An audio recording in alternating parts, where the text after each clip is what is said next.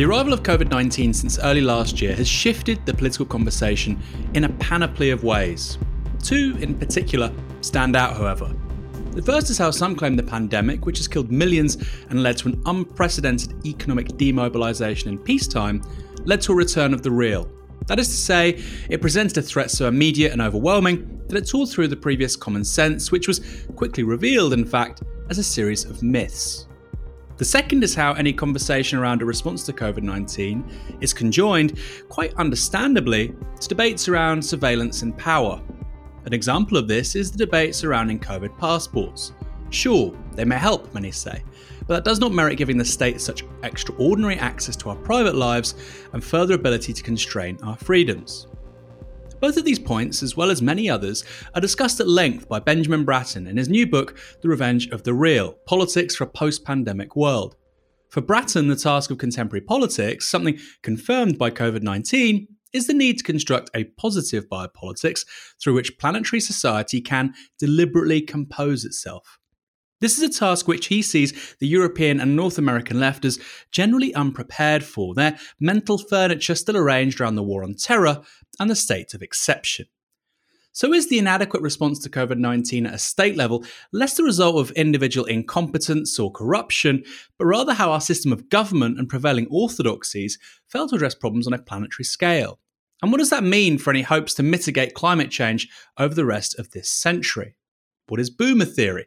And why does Bratton have a particular gripe with one of the most influential living philosophers today, Giorgio Agamben? One of the big conclusions of the crisis, which came pretty early on, in fact, was how the response to COVID 19 revealed the twilight of Anglo America. That is to say, the responses of the United States and Europe, but particularly Britain, were clearly, almost bizarrely, ineffective compared to those of East Asia. What's your explanation for that, and where does it fit in with some of the bigger ideas guiding your book? Thank you, Aaron, for the question. It's a complicated one. The argument that I propose around this is foremost that we should, among other things, look at the pandemic as a kind of massive involuntary experiment in comparative governance. That is, that the virus was a kind of control variable that affected every country, every political culture. Certain ones did better, certain ones did worse, and to greater or lesser degree, the results are available to, to see. One of the things that was quite clear, I think, is that the recent wave of populist politics, particularly right wing populist politics, and the regimes that came to power at the crest of that wave, did extraordinarily poorly. And so the first point, the, the clearest point to make is that this the kind of anti-politics, the regimes are built on a delegitimation of, of secular governmentality in and of itself. Trump, Bolsonaro, Modi, Johnson, and so forth. That this mode of, of kind of politics of, of, of myth doesn't work. Um, it works to perhaps to organize and mobilize constituencies around forms of social myth, but it doesn't work as a structure of gov- governance. So I mean, this should be should be clear. But there's more to it than this. Um, and as you hint, what I suspect and what I'm concerned with is that there's, in a way, a kind of deeper rot, particularly within w- within the West, in relationship to the broader culture of, let's say, the culture around governmentality and the ways in which political philosophy, political programs, political thought hasn't been able to meet meet this moment and, and for some time. So I see it in, in, at least in two regards. One is quite obviously over the past generation or two a dismantling of the state by neoliberalism, except for of course police functions, military functions, and so forth. But a general obvious return toward a, a suspicion of the principle of public governance as a viable mechanism for the deliberate procedural composition and organization of society. But that logic, in some ways, also parallels tendencies and, and I think sort of cultural shifts on on the left during the same period of a kind of suspicion of not just authority in an abstract sense, but the capacities and functions of governance ability to actually structure and enforce enforce structures within society in any kind of uh, viable and, and, and durable way. There is, in other words, a kind of crisis of political culture in the West that is separate from the policy failures. And so, in your introduction, when you indicated that there's both institutional failures and also personal failures, there's, of course, both. Part of the real work of the populist regimes was a kind of deliberate staffing of governments with, with incompetence. Uh, and so we have, uh, we, we have the fruits to bear of that as well but there is something deeper at work about the uh, a kind of suspicion of, of self-organization in, in this regard and as we might see there's a comparison to be drawn with the ways in which the pandemic was addressed in many uh, east asian countries and, and i don't mean to set up too too strong of a kind of binary or dichotomous sort of approach here um, by suggesting that Asia did well and the West did bad. There's many ways in which China, uh, in, in particular, obviously dealt with this in ways that were totally, totally disastrous in very different kinds of ways. But if we do look at the countries that did do particularly well, Taiwan, South Korea, there were policy measures that were implemented that worked well, that kept the economy open, that kept the schools open, that allowed people to go about their daily lives in ways that allowed the countries to be open and free much earlier than the West attempted to reopen. But these policies were ones that quite clearly never would have been possible to implement in many parts of the West, in Texas or Florida or, or, or Italy or England as well. And the reason for this is not just not only a crisis of, of policy imagination, but also a problem within political culture. And so suggestion that I make is that this is not just about the pandemic. This problem has to do with how it is that looking forward for the rest of this this century, as politics becomes increasingly planetary around issues of climate change, around issues of migration, around issues of what constitutes the future of citizenship, uh, and, and, and so on, that the inability or the, the, the kind of willful refusal to enter into to deal with the, the kinds of issues in such a way that that a planetary society would be able to rationally and equitably model and compose itself uh, is one that doesn't uh, that may have very negative that may continue to have very negative consequences beyond anything of, of anything anything around the pandemic. And so let me just wrap this by just quickly saying as far as i'm concerned the lockdowns are a policy failure. That when you have to have when you when essentially has lockdowns, it's because that that country's ability to sense what's going on, to intervene directly into it, to rely upon what should have been already well prepared, uh, inclusive and equitable healthcare systems is is not not available to it, and so it has to rely on these relatively blunt instruments of of a complete lockdown. I, should also says the same thing about the vaccine passes. Like, we don't want vaccine passes. Nobody wants vaccine passes. They're symptomatic of a deeper rot. You know, there's much to say about why, uh, you know, why we got ourselves in this situation. That something as something like a vaccine pass would even be, you know, would be considered likely necessary uh, at this point. The question is not, and the person is not that we need to sort of accept the fate of a more sort of authoritarian incursions in, into our life, but to understand that these are symptomatic of something much, much deeper that requires a more fundamental rethink. Yeah, I mean, one, one of the nice concepts in the book, and there are, there are several, and it's important to say actually, Ben, that the, the, book, you know, you say right at the start, it's written, it was written in a very short span of time, and it's a really, I think, important provocation. And you know, there's lots of ideas which I presume you'll develop over the coming, you know, months and years. But one of the ones that really stood out for me was the epidemiological view of society, mm-hmm. um, which you say is foundational for a, a post-pandemic politics. Can, can you just explain what an epidemiological view of society is and how it's at odds with the view of society peddled by the likes of Bolsonaro, Trump, Johnson, Modi? Yeah, yeah.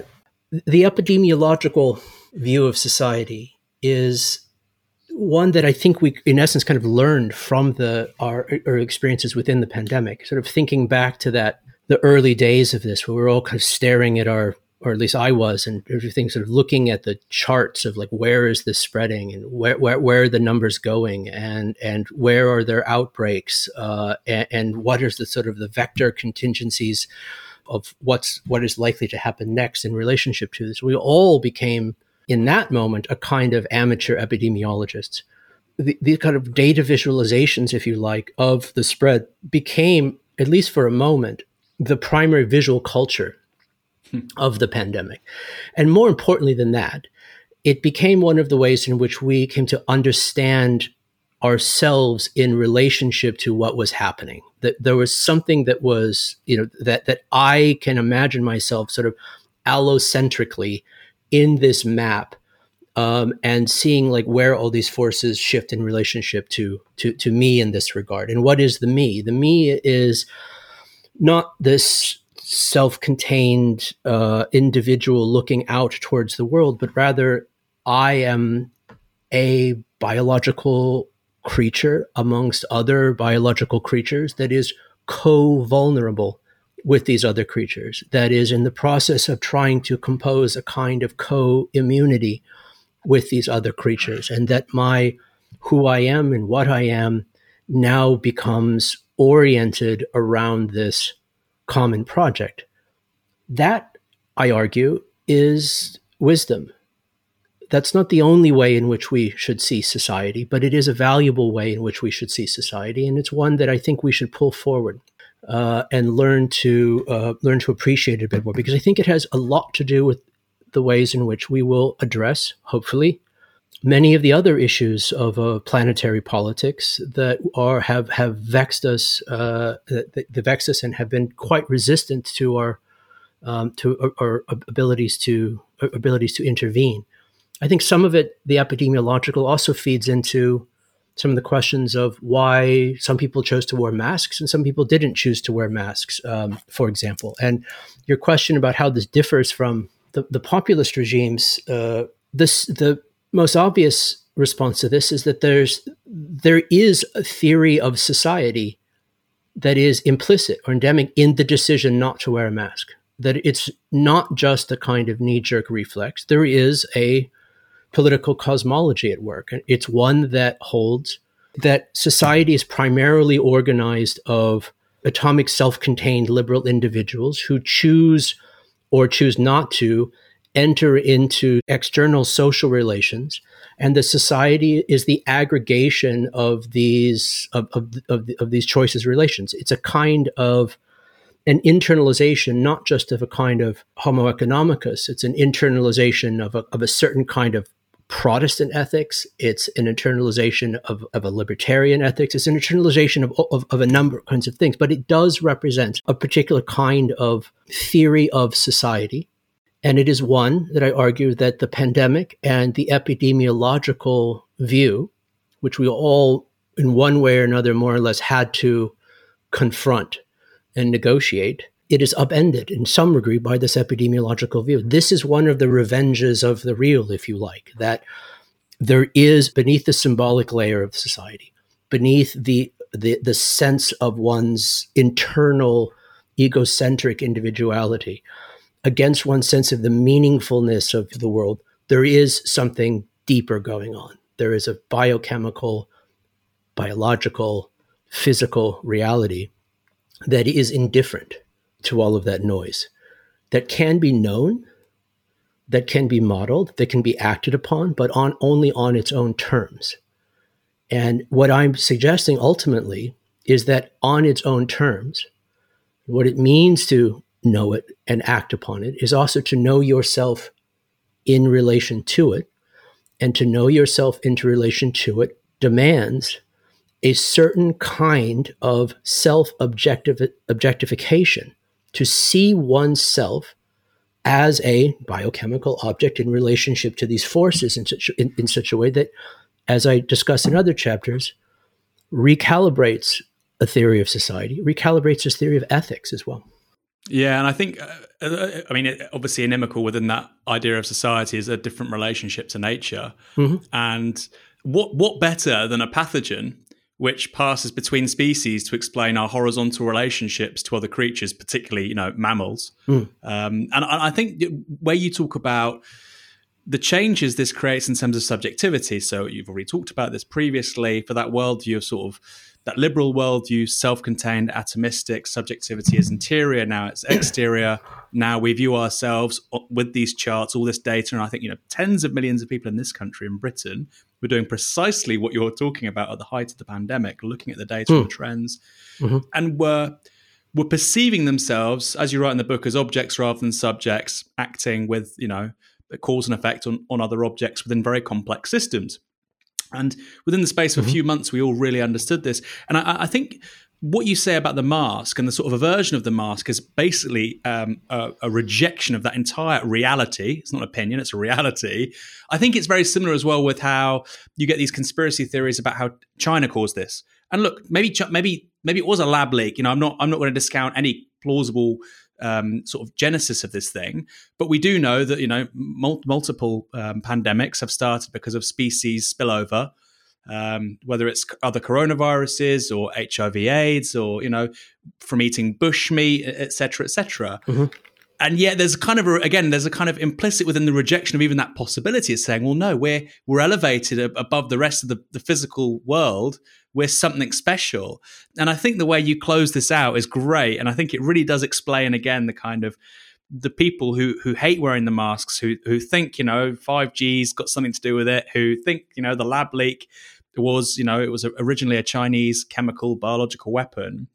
The way you close that, this out is to say, look, the kind of deranged, highly ignorant response from these people is very similar to how a century ago, a century and a half ago, you saw responses to sort of the Darwinian worldview. Yeah. In yeah. opposition to creationism. Can, can, you go into that a little bit? And do you think there are real sort of continuities there? Oh, I de- yeah, yeah, I definitely do. Um, so let me step back sort of for a moment. Um, this term nature, part of what is also revealed by this, particularly in terms of the conditionality of our response to it, the, the development of a vaccine, for example, multiple vaccines, which are biotechnologies of co-immunization.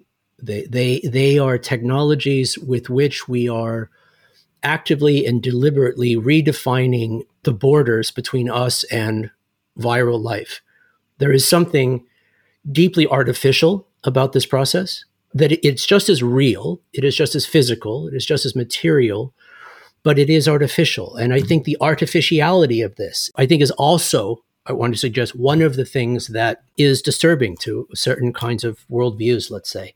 And I also want to say, just to make it very clear to your to your listeners, um, I also don't like wearing masks. I don't think anyone in their right mind likes wearing masks. Um, the book is a book about why the governing response to the pandemic of the last years was a disaster the book is not a defense of the governing responses over the last over the last year. It's an it's an argument about why how did we get in this mess? How did we get to the point that the largest economies, the most technologically advanced societies were unable to deal with this in ways other than were utterly shambolic that ended up turning our our sports arenas into into makeshift morgues. The question about the the mask, though, let me let me extend it this way. Um, one of the things I talk about in the book is what I call the ethics of the object, which extends a little bit of what you were what, what you were sort of suggesting. And what do I mean by this? Well, I'm being obviously rather you know simplifying this, but in the history of of, of the philosophy of ethics, there is a, a deep emphasis on a kind of subjective moral calibration of one's thinking and one's intentionality.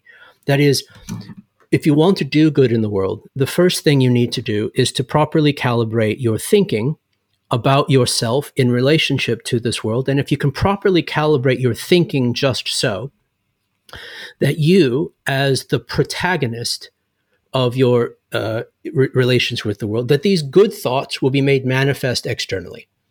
And that the goodness that you pose in the world is basically an externalization of your of, of your of your good inner moral state right this is this is a kind of you know a basic principle of of, of not only ethics but of uh, you know pro- Protestant cultures more generally. Um, what we saw, though, I think, in the decision of why I wore a mask, why many, you know, many people decided to wear a mask, was a different kind of ethical calibration. That is, you come to realize that if you come in contact with the stranger, you you may cause them harm by infecting them, whether you like them or not. Like the fact that you that you have a positive moral disposition towards this person, that you have a uh, you know that you have love for this person, or you have hate for this person is totally irrelevant in terms of whether or not your proximity to this person could kill them or not. That that your that your subjective moral state is, is irrelevant to this question. In order to sort of calibrate your social ethical relations with this person, it's not a matter of kind of calibration of subjectivity, but a calibration of one's objectivity. To see oneself as a biological object amongst a community of other biological, as a member of an immunological commons if you like, uh, that has a certain degree of response that has a degree of responsibility to another. And this is where I think one version of epidemiological mode of society is not just about data visualization and, and abstraction. It's also about what we what we do and what we don't do. But to your point about Darwin, this represents in a way a kind of little a little Copernican turn. You know, if a Copernican turns are moments where some way in which we imagine ourselves as being not just the center of the universe, um, but but uh, that the universe o- operates according to uh, a, a, kind of our intuitive sense of, of, of how it appears in some kind of way, but through some means, usually of technical abstraction, telescopes, microscopes, whatever, we come to realize that it doesn't work that way. We come to realize that, that we are uh, we are objects among other objects, that we are animals among other animals, and so forth.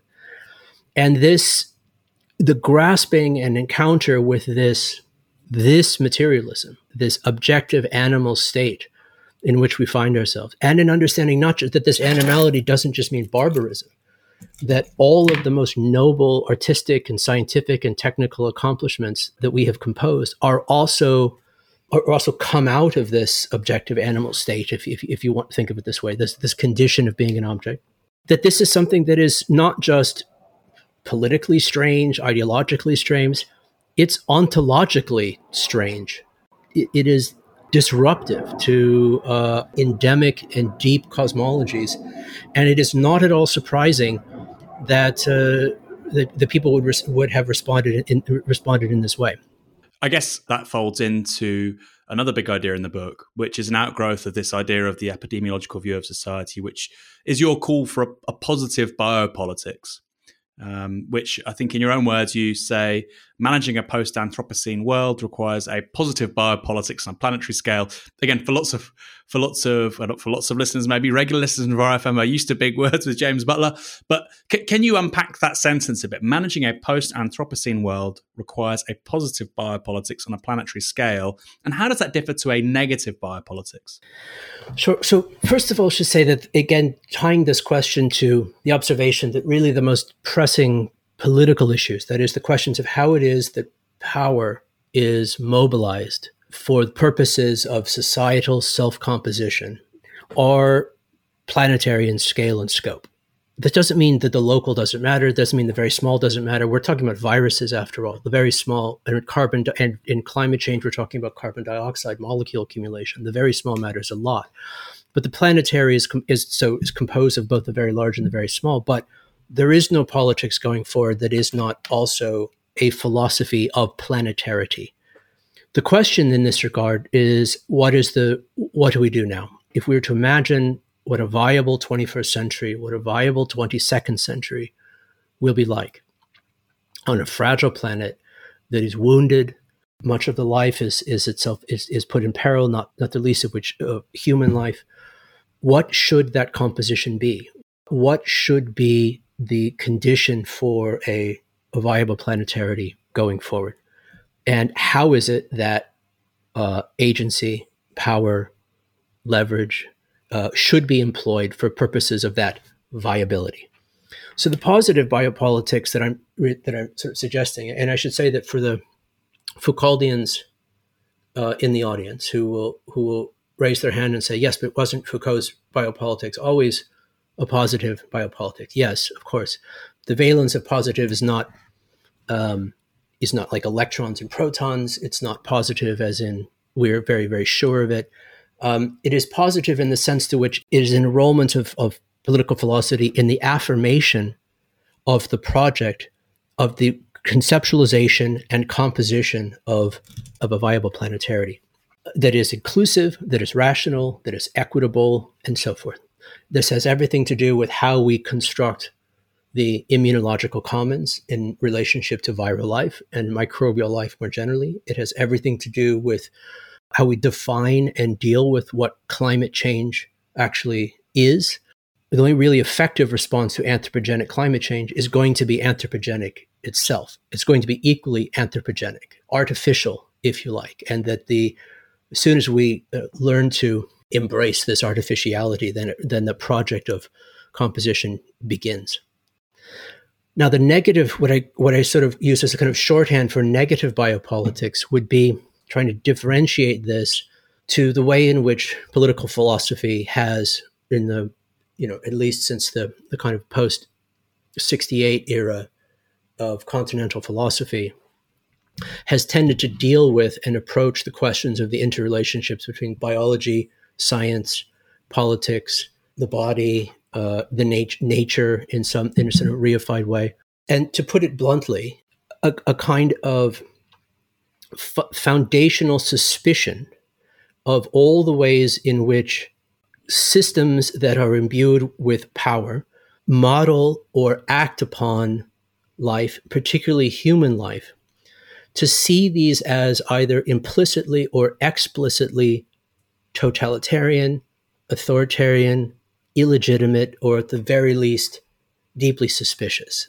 Um, I think the kind of vulgar reading of Foucault has set this in motion. Uh, I think, but we certainly see it in, in the work of a lot of other other people. Most notoriously, the work of the Italian philosopher and theologian Giorgio Agamben, whose uh, whose I've been I've read been reading since I was an undergraduate, very important figure within continental philosophy, whose work on what he calls bare life, uh, homo sacer, the zoe bios distinction, state of exception, so forth and so on. Many of these terminologies have become part of our basic political vocabulary.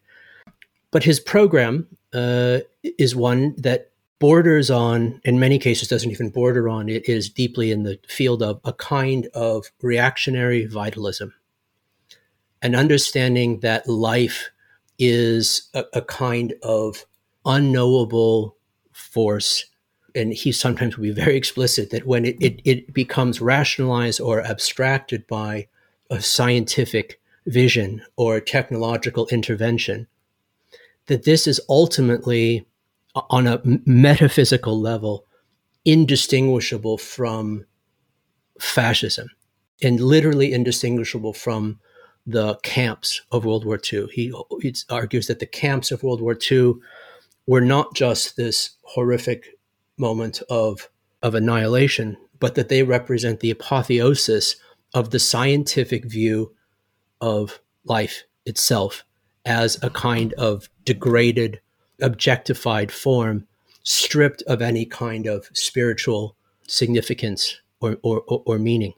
But one of the things that I, I think is quite clear about Agamben's thought is he's a, a kind of informed by a deeply Heideggerian view of the world, Heideggerian view of, of technology, a Heideggerian view of, of nature, is that the kind of demystified sense of what it means to be a human in relationship to the long arc of the emergence of life and the long arc of the emergence of intelligence that, for example, a Darwinian view would afford us is something that is not only blind to, but he explicitly rejects, um, and explicitly rejects on terms that are um, increasingly bizarre, uh, increasingly disturbing. Um, he wrote a number of, of pieces over the last 15 months, wrote a number of pieces about the pandemic that that not just his critics, but many of his longtime admirers um, have found uh, incredibly disturbing.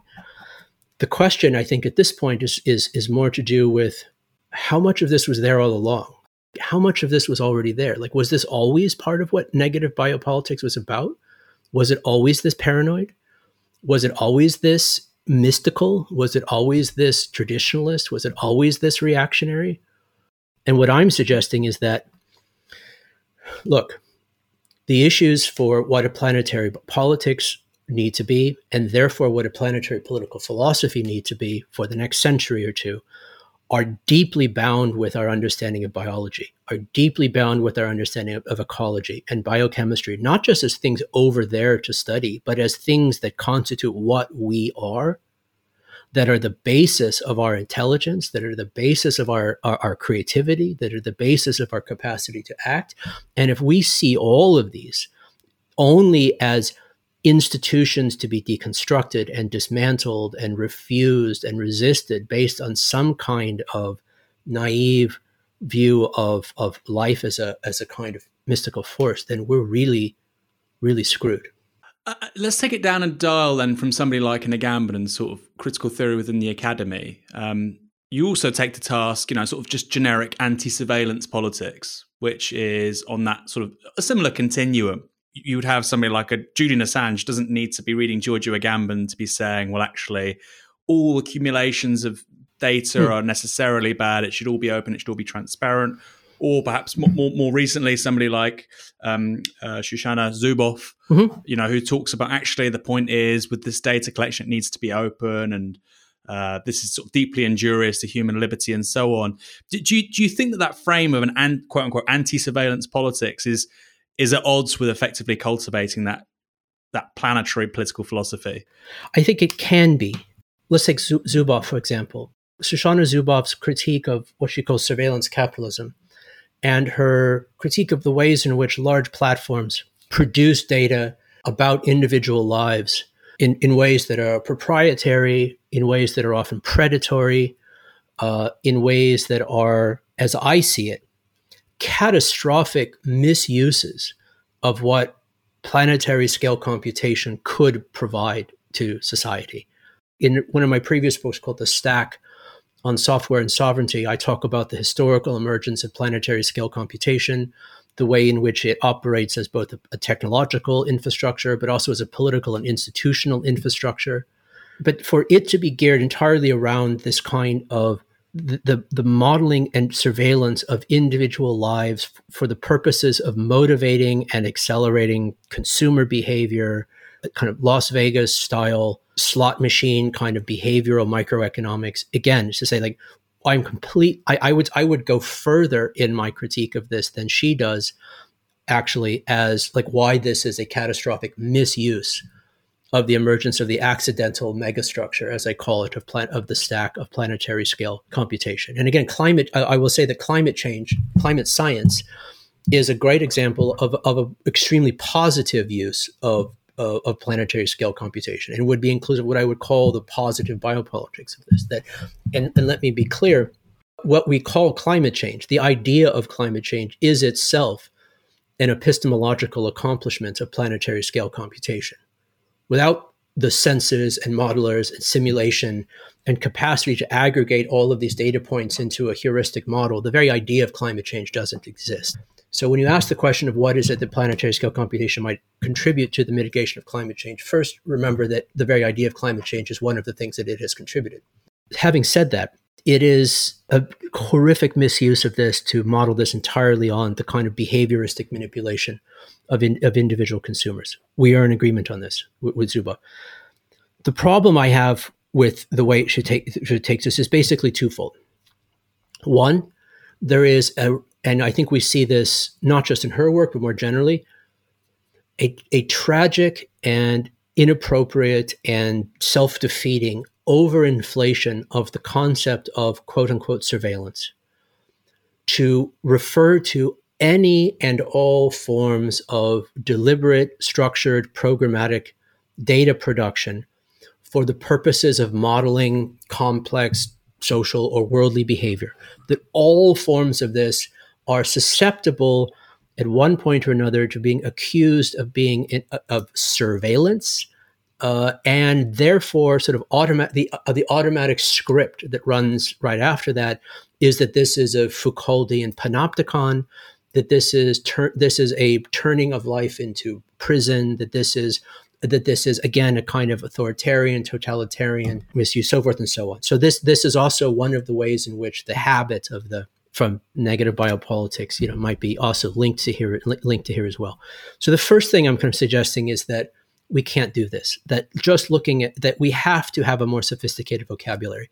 We have to be able to differentiate uh, we have to be able to in, in, uh, differentiate ad tracking and police surveillance and, and oppression of certain neighborhoods or people from all the ways in which a society needs to sense and model and simulate and act back upon itself recursively. We have to be able to do this. We have to have quantitative reason at the scale of the problems that we need to reason about. And so it's not an argument that, oh, you know what, surveillance is good. The argument is that we need a much more nuanced vocabulary to talk about the different kinds of surveillance that are really there. Now, the other part, I think, what, that goes hand in hand with this is a sense of who gets to be modeled in way or another. And when I had this conversation with some of my students in a, a, a class we were doing during the pandemic, they felt, you know, they said all forms of the, these kinds of, of sensing and modeling were incursions on their properly autonomous uh, individuality and subjectivity. And I had a number of other students, however, who raised their hand and said, you know, I'm from an, it, it, usually they were from uh, less wealthy neighborhoods. And they said, you know, when I, when the pandemic started, no one in my neighborhood could get tested. No one had access to a test. No one had access to uh, no one had access to any of this kind of care. We would have loved to have been surveilled earlier on in the pandemic. And so, one, one of the other issues that which is raised with this is whether there's a there, just as there's a question of a kind of over sensing and over modeling, there is also when we're talking about what constitutes the the equity and justice of a, of a positive biopolitics is also as means inclusiveness. Let me put this way: being a body that counts being a body that that that is sensed, that is modeled, that that counts as part of the the way in which society senses and makes senses of itself, is an extraordinarily important consideration, to say the very least, and it's one that is often completely missed. The questions of surveillance are all about a counter weaponization between a liberal between an individual and a platform um, that it's all about individual privacy and that the questions of the politics of surveillance are about counter weaponizing and protecting that individual privacy, which is also, last point, where I do differ with Zuboff. Zuboff's argument in many regards, and there's lots of things to admire about this book, but the remedies that emerge from this are ones that make sense from a law school perspective. Uh, they are ones that make sense from from an, a legalistic understanding. They're ones that, in essence, understand the problem as an inappropriate contractual relationship between a individual and a corporation or a platform, and that platform has manipulated and is, has manipulated their relationship with this individual in ways that are inappropriate, and that there are remedies for this individual takes take. But the, the remedies are often posed and you see this in you know documentaries like things like social dilemma documentary on netflix and so forth and so on. Uh, is that there needs to be a, a, kind of as i say a kind of counter weaponization of this private individual in relationship to the to the platform. The thing that's never identified never asked never critiqued is the problem that we are using planetary scale computation for the sensing and modeling of individual actors in the first place. This is the fundamental mistake of the way in which we're mobilizing this system. This, these systems should be used for things like climate science. They should be used for things like epidemiological science and the ability for us to sense and model and act upon ourselves. They should not be used for a grotesque over individuation of society and the, and then the kind of behavioristic acceleration of this grotesque over individuation. The solution to this, the response to this, is not is to disindividuate, if you like, and another Copernican turn as well, the kind of a de-anthropocentricize, whatever, um, the roles and functions of planetary scale computation.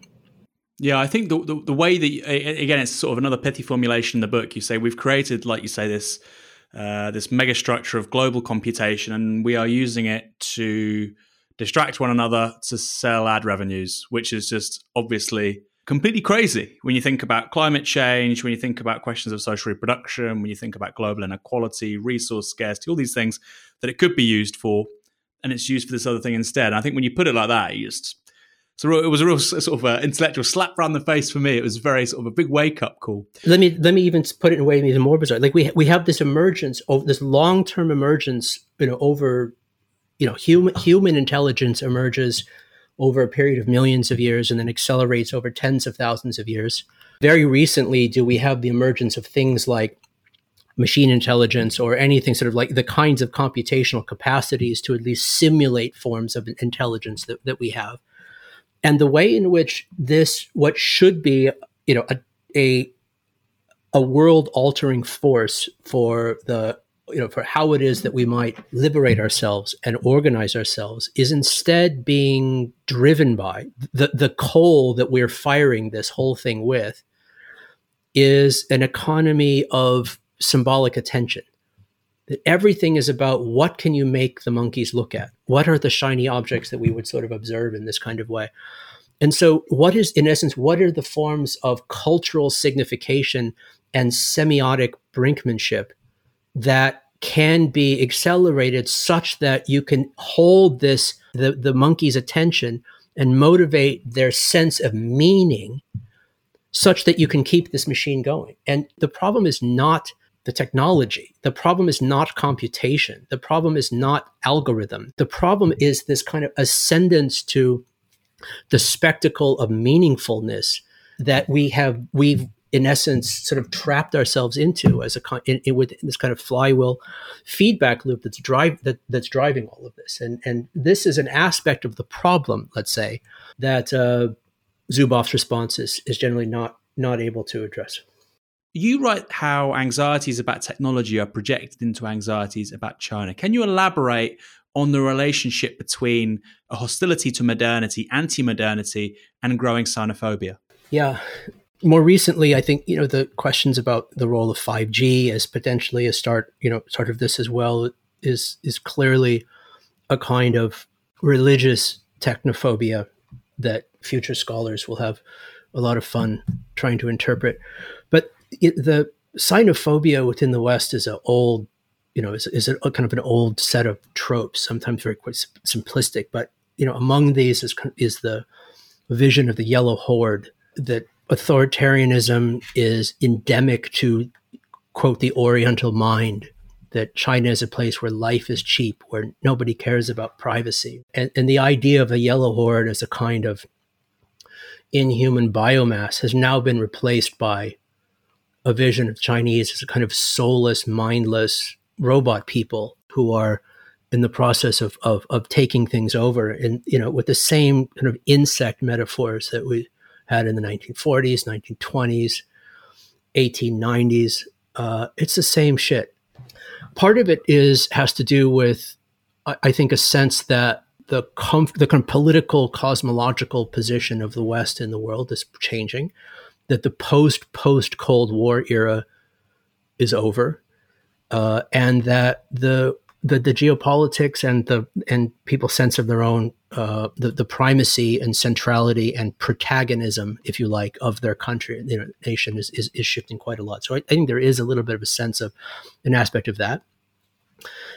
none of this is to say that you know is a sort of apology for the PRC there's a sense that what China is doing is is essentially, you know, we should we should get over it and just sort of admire this. I, I, I, there is a lot that we can learn from China. I'll just say this, you know, qu- quite clearly. The idea that that the Western view, the Western way of organizing a society, is intrinsically superior to an Asian way of organizing society, and that in time Asia will become more Western if we just sort of wait long enough. The kind of Clintonian uh, response to this is is just is not only just wrong. It's just it's insulting and naive.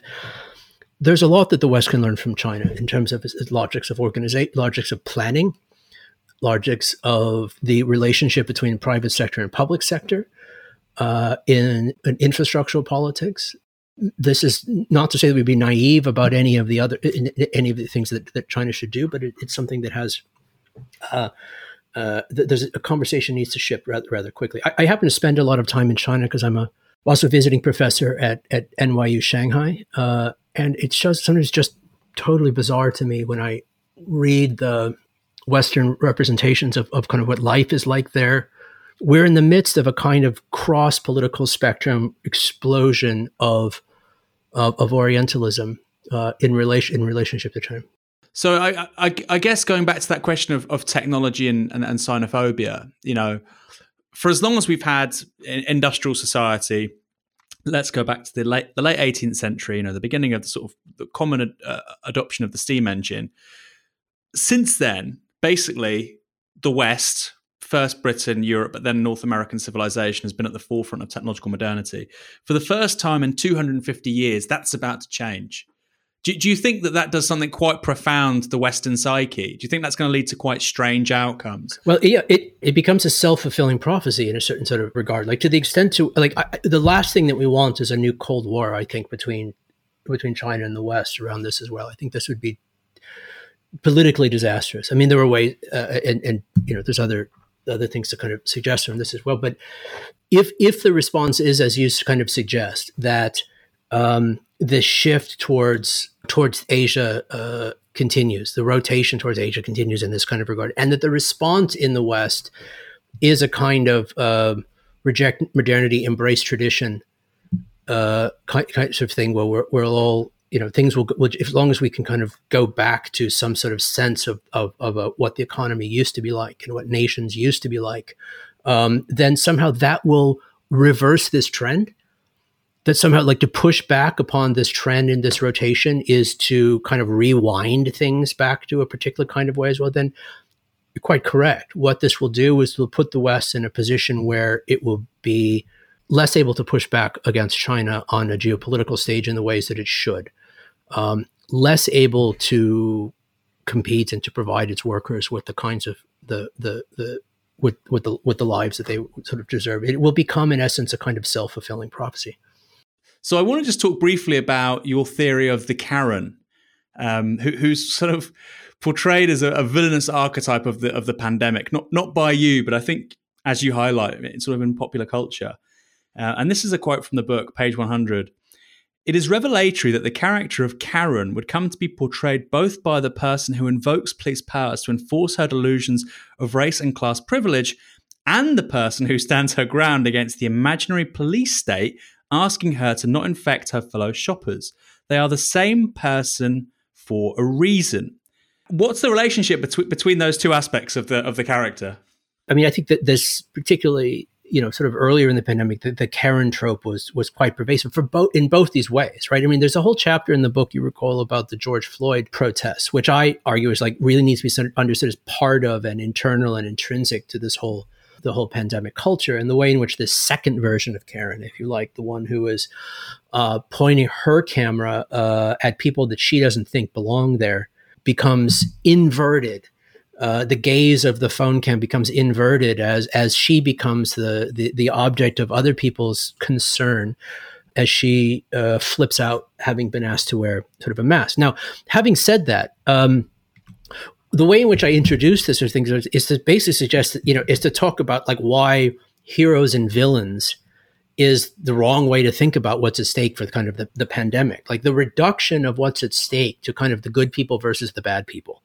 You know, we, we have bad guys like Karen, which is to be sure, like invokes all kinds of is itself a misogynistic trope that it makes use of other misogynistic tropes of the kind of hysterical woman and so forth the positioning of this is not to sort of reify the, the, Karen, the, the trope in this as well, but to talk about the ways in which we fall back on these kinds of characterizations, uh, trying to make sense of this, of, of, of, of making people and things and problems and structures into character types, into archetypes, by which it becomes possible to make these kinds of moralistic distinctions between um, bet- between good behavior and good behavior and, and, bad behavior.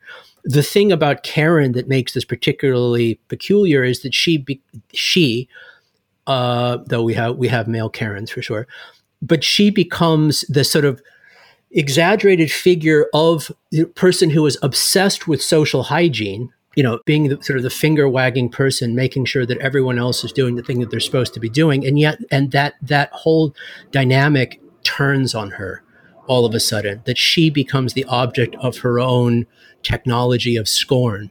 Uh, and is so confused uh, and her uh, by by this by this turn of events uh, that we cannot help but stare like as if uh, as a kind of sociological car crash uh, at her at her dismay.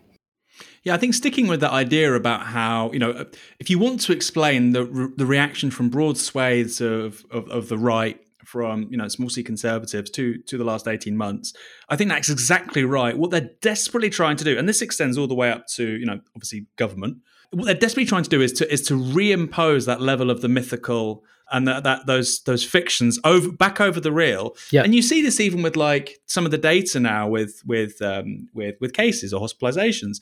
And people say, look, well, the cases are going down. Not that many people are dying. Look, we, we did we didn't need to do all these things. We, we don't need to wear masks. And you say that's happening because of decisive interventions based upon data, based upon science, like vaccines, which has allowed that to happen. And you saw it last year as well when people would say, after the lockdowns, nobody's dying. This thing doesn't exist anymore. Well, nobody's dying, or very few people are dying because we've not left the house for two months. You know, yeah. Clearly, when we yeah, when we leave the house again, it will start back up. I mean, it's not particularly difficult yep. to understand. It's cause and effect. But like you say, you for, see, for, you didn't need to take out your appendix. You never had appendicitis. Yeah, it's a complete inability to engage with the kind of cause and effect. Like you say, again, we aren't. I am not an object. It's just this incredible psychological, not aversion, resistance to it, utter resistance to it. I know. There needs to be another. We need to come up with a name for this phenomenon because it's a quite general one. Uh, increasingly, one that is central to the ways in which politics works, which would go something like what you just described, where people are unconvinced of the necessity for some kind of policy intervention, and then that policy intervention is successfully deployed. The conclusion of which is therefore that that policy intervention was not needed in the first place. Like that that that needs a name. I don't know quite what it is, but there's a Netflix series to be had.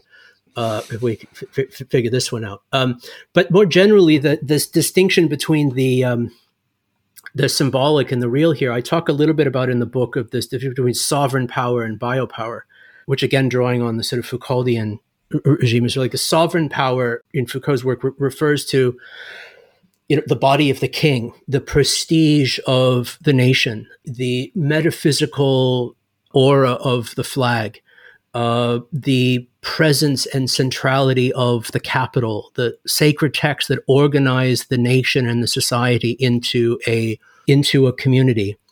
Uh, and Foucault argues that over that part of the process of modernity is a disestablishment of the primacy of sovereign power with the emergence of biopower, which is the organization of populations according to quantitative methods, bureaucratic categorizations, scientific observation, the agency of, of experts, and, and the production of the individual case, so forth and so on. And, and one of the things I think we see, as I argue in the book, with the return of right wing populist politics over the last few years, is a kind of revenge of sovereign power. That there is a rejection of the the re- rejection of the turn towards biopower, which is going on, whatever two you know two hundred and three hundred years, for a really direct formulaic return to the a principle of the primacy of sovereign power, which is clearly a kind a, a sense that the symbolic realm has sovereignty over the material physical realm itself and that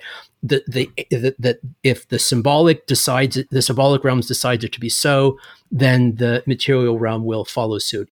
It is exactly what they think postmodernism is what the right wing populists accuse postmodernism of being of a kind of fantastic linguistic determinism by which thoughts create reality is the fundamental formula of their political philosophy. I think there's definitely a relationship as well between, you know, I think the, the, broader context about the revenge of the real and how, you know, all these myths and, you know, this, this ideological layer is kind of just revealed to be what it is, which is, you know, just fictitious, constructed. I mean, useful fictions often, but constructed. And kind of beneath it is this biological reality, which is ultimately what drives you know the planet and all, all the things which depend upon it and I, I look at like the figure of the karen and then i think about brexiteers who um, don't want immigrants coming to this country uh, but do want free movement to be able to go to the eu they don't want to have to get an extra visa they don't want to have to pay money And and and, and you know, and, and so basically, they want freedom of movement. They want a borderless world, but just for them. Um, and and I think that that idea, and obviously the, the figure of the Karen intersects with ideas of whiteness and white privilege, and this idea that I am free to um, produce and reproduce space as I see fit, but nobody else is. Uh, clearly, that's a sense of privilege and entitlement, which which comes from a bunch of sort of historically embedded realities. But then, you know, like you said, the real emerges and it says, no, you can't. You have to wear a mask. Or when it comes to traveling abroad, well, sorry. I mean, I agree that the, the lockdowns weren't were, were, a representation of political failure, but people basically saying, well, I'm sorry, whoever you are, how much you're worth, you know, white, black, brown, we are not letting people leave or enter from these particular countries. And that was an interesting, again, a kind of interesting thing for me the relationship between. I know it's true that you're saying it's a, it's an archetype, but how that's disturbed and how it's it's elevated so clearly in, in, a, in, a, in a moment of crisis when you do have the return of the real. You know, on this real thing as well, there's a passage where I quote, um, I'm quoting of Alexander Galloway, who is in turn quoting Lacan, which is not always advisable. But the, the one of the psychoanalytic definitions of the hysteric is someone who enjoys instead of obeying by slipping from the symbolic into the real, right? That you're trying to sort of, you know, discipline them in some way or you know organize them and they just refuse to be refuse this like they just stay in this level of the real regardless of any kind of attempts to name them or categorize them or do something in this way and what i'm suggesting is like this version of the of the hysteric with all quotes I- implied is actually kind of an inverse of this. It's a kind of a, a negating the real refusing the real so as to slip back into the symbolic to sort of like there's this symbolic register that provides them this position of privilege a position of, of supervision a position of, of, of agency and the real intervenes which they refuse on behalf of the symbolic. So it's a kind of inverse hysteric at least in terms of the classical psychoanalytic turn of this as well. And and I, your point is completely well taken. Like the way in which karen is set up as this sort of female figure and as an individual, this villain character in this great drama is really misses the point in terms of the bigger picture here, in terms of the ways in which dynamics of political of political privilege work in the same way, where there ends up becoming these reversals um, by which, uh, by in the contradictions of these reversals, that become extremely disorienting for those who uh, find themselves on the wrong end of the of the t- table once it's turned. Finally, what happens if we fail to formulate a meaningful, positive biopolitics in the aftermath of COVID 19? Well, it's not good. I, I, think that in many ways, the way in which that the question of, of, of, of, of ecological and planetary precarity are, is being dealt with in ways that are more informed by a kind of millennialist, apocalyptic, eschatological thinking than it is by uh, a real understanding of the stakes of extinction and the end of the, the actual real potential of the of, of the end at the end of meaning. There are some who, in, in many ways, who, when presented with the possibility that the world doesn't need to end, will push back and will even suggest in sort of a way that this is naive or this is a naive form of optimism. There are some for which I, I, think they're actually less concerned with the future being canceled than they are concerned with the last judgment being canceled. That unless there is some kind of ultimate reckoning at the end of this cycle, they're not interested in participating in this in this in the structure of this program. I, I, and I think this is again a, a kind of millennialist thought in the in the Christian tradition, and it's one that is that is we need to find a, a way out of. But I, I, think the key thing to sort of understand here is, is that if there is this, um, if there continues to be a kind of uh, suspicion or uh, abdication of our capacity for agency, capacity for the composition, the co- conception and composition of a viable planetarity, a rejection and withdrawal of the means by which this would come about. Perhaps that is because you know there's a kind of adherence to a, a, kind of judgment day thinking that that ends up becoming more important than actually building a, a, a, way out of this or not the problem is that as the problems get worse, that as the problems that we need to face, that the, the, all of the problems of planetary politics, of climate change, migration, the futures of citizenship, so forth and so on, all of these problems get more complicated, get more worse. The, the more that we, res, we, we step back from the positions, uh, multiple positions of agency will allow us to intervene within this, the more difficult those problems will kind of get. It becomes a vicious cycle. The response to anthropogenic climate change needs to be equally anthropogenic, that politics is planetary going forward that's non it's not negotiable it's not it's not something that can be chosen or not chosen. It's not a matter of optimism or pessimism. It always has been and once it's been disclosed and demystified in this way there's kind of there's kind of no going back. And that's kind of where i kind of see it at this point. It's like there there really isn't any going back the question is what next what what forward what what do we um, uh, do we have the wherewithal to actually uh, build our way out of this